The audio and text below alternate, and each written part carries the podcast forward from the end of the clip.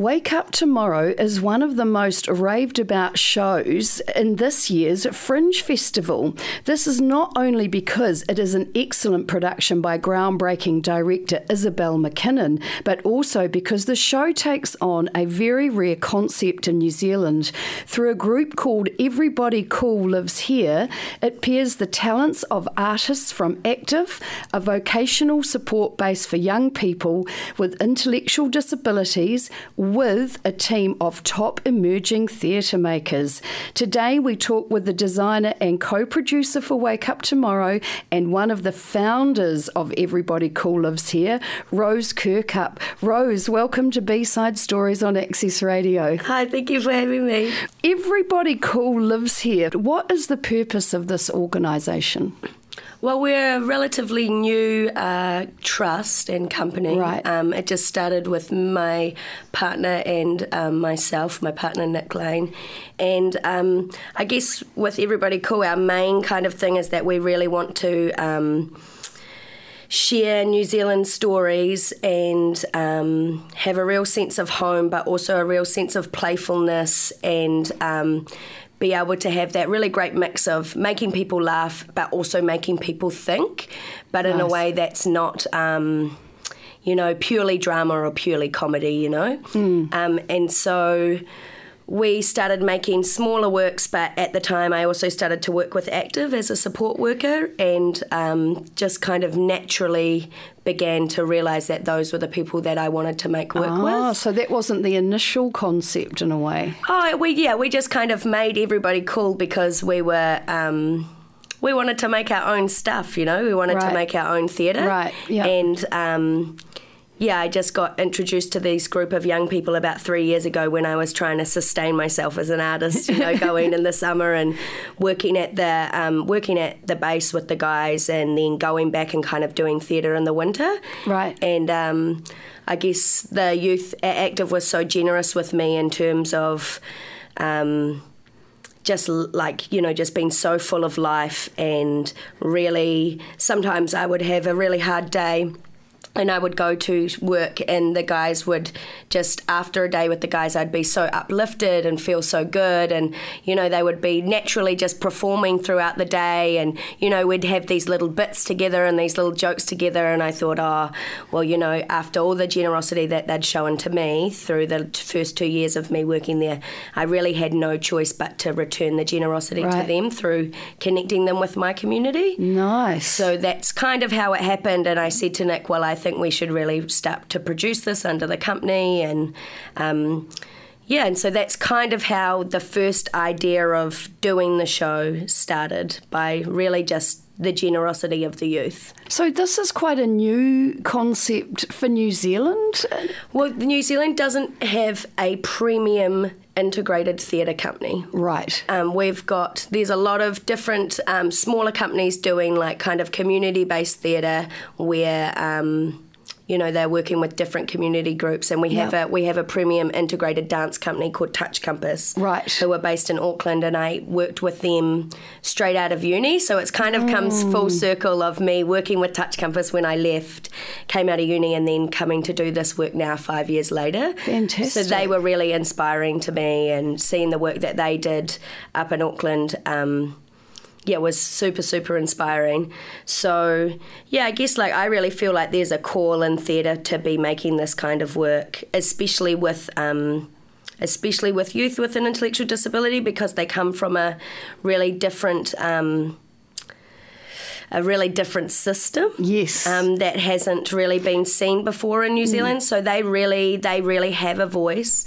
They really have, um, you know, dreams and goals and aspirations. And um, I really feel like not only some of them want to become actors, and I hope that we can foster that inside of them, but also. Um, in terms of making a show, you get a lot of other different skill, skills. So, like, you know, um, being confident and public speaking and, you know, um, feeling that confidence in turn, like growing somebody like to be a leader. And even just giving them that little, a lot of the youth, a little bit of time on stage to really feel what it's like Yes. to live the thing that they want to live and be. Um, and I feel like that holds a lot of value in terms of them going forward as adults in their life. Absolutely. Absolutely. And it's almost unleashing that potential, really, isn't it? Yeah, yeah. totally. And um, you know, we've like we've already started to see that, especially over the last five weeks. Great. and we made um, this is the second time we've done um, a version of the show. Okay, so was the last one for Fringe as well? The last one was actually a part of um, Shirley Kahui's masters at um, oh, Toi Whakaari right. and uh, Victoria University. Wow. So yeah, I kind of I was a little in two minds about whether or not to go and do my masters, and then um, it's just too much time, you know, too yes. much time to get something off.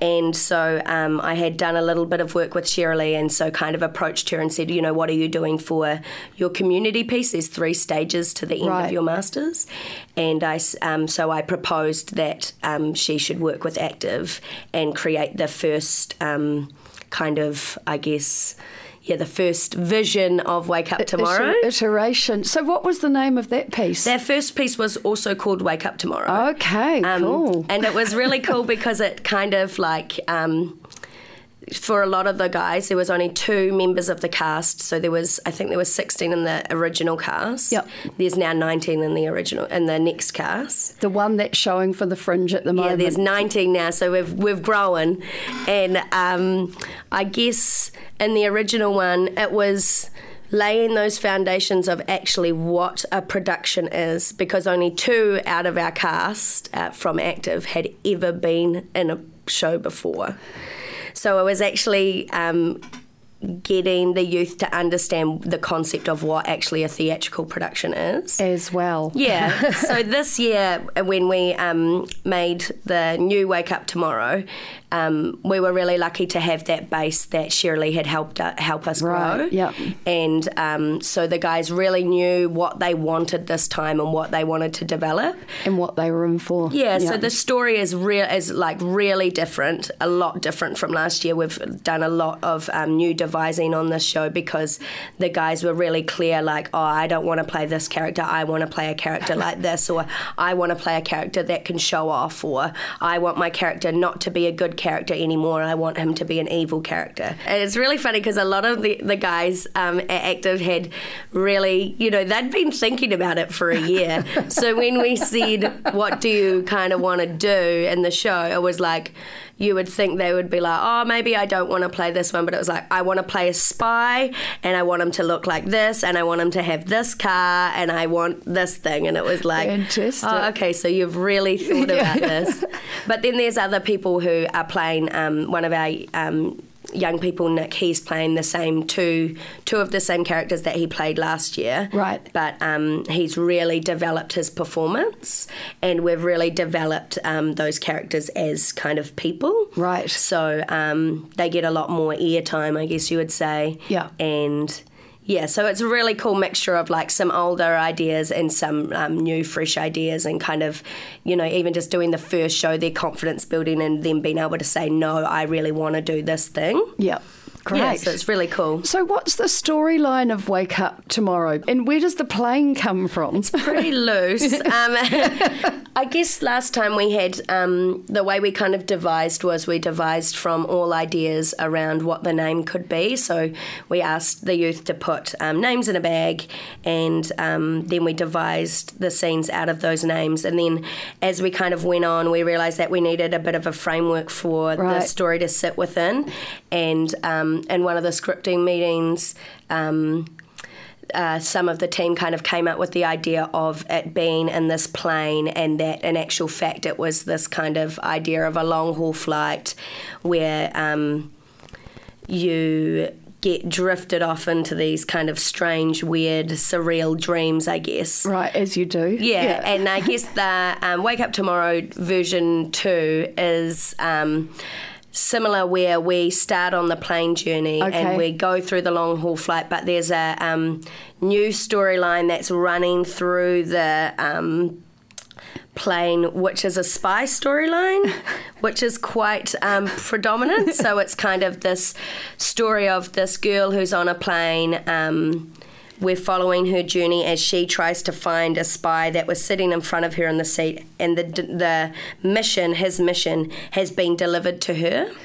Right. So she's kind of running through these different worlds that are kind of defined by uh, coach and first class, and then we kind of know that something bad is going to happen, and then uh, yeah, it just kind of turns into chaos. Right. But, so there's, a story there, but it's a very loose story, but it's still awesome, you know. So are there variations every night? Like Yes, there it- are definitely right, variations so it's not every A set script in this case. Well, it, yeah, it is a set script, but it. Um, I mean, that's the beauty of working with these young people Right. is that it always changes, and that's um, for me that's really exciting because Mm. with a lot of other theatre, it's very like you do your lines. These are the scripts you have to hit your marks Yeah. because if you don't hit your marks, it affects this and it affects this thing. But Right. as a kind of creative team, we've known that there will be points when the marks aren't hit exactly how we envisage them, but There's- that's okay because it will add a whole nother element of excitement that we couldn't normally do. Yeah.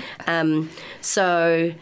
Yeah, we finish at the Olympic Games in the show, and on Sunday the Olympic Games got a little out of control, but the audience were really enjoying it. So you know that's all that matters. But I think it's pretty radical for Circa Theatre to step up and be the venue for the show as well. How did that come about? Well, after we had the first version go up and we had such a good response, so we just did four Right. nights and 80 a night. We sold out the four the four nights, and so that was really awesome.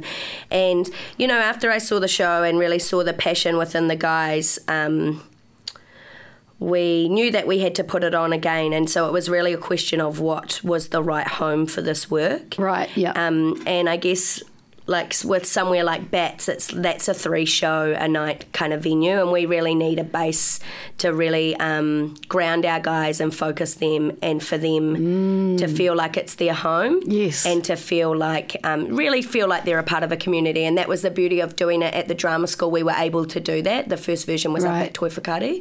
So we had our dressing rooms there, and you know they have a common room there, and so you know we were really able to hold the guys within the building. So it was important for us to find a venue like that again. Right. And I had worked at Circa before, and seeing kind of that environment work in a really great way in terms of having the rehearsal room there. Yes. You have your kitchen there, you have your dressing rooms, you have your theatre. So, like, you know, Circa One is actually a really great space. It's an awesome space to design, and I love designing in Circa One. Right, yeah. And I really felt like Circa needed that energy. Circa needed that energy within that building. So last June, I just went in and did the hard sale and just said, you know, you really need to have this show here um, because, you know, Circa have won a lot of awards for being um, an accessible theatre. They won an Arts Access Award Exactly. last year. Nice And um, so I was really, you know, saying you've done so many great steps to become um, an accessible theatre. Wouldn't it just be so great if you had an accessible theatre that was showing inclusive work? Yeah, so they rose to the challenge Go and Circa. Thank came you, on board. Circa. So That's yeah, thank you, Circa. It was, Yeah. it, it's been great. We've had. Um, Four of our five weeks of rehearsals um, in their rehearsal room the guys have really settled in that space, and the people who have been working at Circa while be, we've been rehearsing there have been fantastic. Good. So we're very lucky to be there. What would be the best outcome in your mind for Wake Up Tomorrow? It's really uh, what would be the best outcome for everybody cool lives here, trust, and the youth. You know, what I would really like is for us to have a group of uh, youth who are really committed to becoming um, artists and becoming actors and having a show that we can hopefully tour through New Zealand Oh, and to wow. other fringe festivals. You know, I think that's something that um, we see and it's something that a lot of the youth have really vocalised to us, but also to have um, a larger group, a larger group that we're doing a more community-based work that would be looking at maybe doing like a one-off event every year that may be a shorter time period instead of a seven-day week Right. show, um, and that kind of engages the Greater Wellington kind of community in terms of youth with an intellectual disability. Right, that would be awesome. So working in kind of two facets, Mm. working in kind of having a professional company, but then also having a development kind of community company where we're also developing up and comers and other emerging artists, and then somewhere on top of that, you know, I really want to reach out to other youth um, with intellectual disabilities throughout Wellington and throughout New Zealand. Fantastic. So I know there's another youth group um, out in the Hutt called the Crew that I'd really like to work with over the next year, and I know that there's a big contingent up in Hamilton. Um, so you know, developing more workshoppy kind of stuff that we do throughout the year that we're able to take some of our guys who have more experience mm. to those communities and get them to share the kind of experiences or the skills that they've been gaining through, I guess, uh, Isabel McKinnon, our director, summed it up pretty well through this kind of very quick five week drama school that we've been running. Because it's really the first three weeks of rehearsals, and they really concentrated a lot on performance and like performance yeah. skills. So they we only had a script two weeks before we opened, so they've done really, really well. Like incredible, Impro- yeah. improv. yeah, yeah. What is your own background, Rose? Well, I'm from Upper Hutt. Right. And I moved to Wellington 10 years ago right. now. So, yeah. yep, when I was 18. Um, well done. To, thanks. um, to study um, at the Massey Design, and then I um, ended up doing a Bachelor of Performance Design at Massey and Whakaari, and so Fantastic. that's kind of how I got into theatre, I guess, by being up at the drama school. It's not then a normal route for for someone with that background to want to take. What is it for you that that makes working with everybody cool lives here something special that you want to progress with? I don't really want to work with anybody else. Why is that? Um, because the youth are just so incredible they're just so dedicated to the work. You know, they show. Um, I've found it. I mean, I've worked. I've worked with some really amazing people over the last five years, and I'm very, very lucky. But I've also found it um, really hard at times to find people who have the same level of passion right. for um, telling stories and for being generous with other people and these guys have that same level of passion. And so, really, I just want to work with them because they meet me, you know, they yeah. really meet me. They want to come and meet me, and, um, you know, they take it seriously. They really take what they do seriously, but, you know, it's also really, really fun at the same time. Yeah. So, you know, this, this last four weeks have been. Um, you know, they've been really challenging, mm. but there hasn't been a time where I haven't been having fun, you know, like, and I feel tired, but not in a way where I've kind of felt on other productions before I'm like, oh, you know, like, yeah, I could leave this and not come back to this for a long time. You know, I feel like after next, I'm kind of just holding it together at the moment because I know after next week, I'm just going to be like, ah, you know, like, I have to wait. I don't know how long I have to wait again to do this, you know? and I had that feeling last year, so that's why I was like, okay, I really got to get onto this so we can do this again.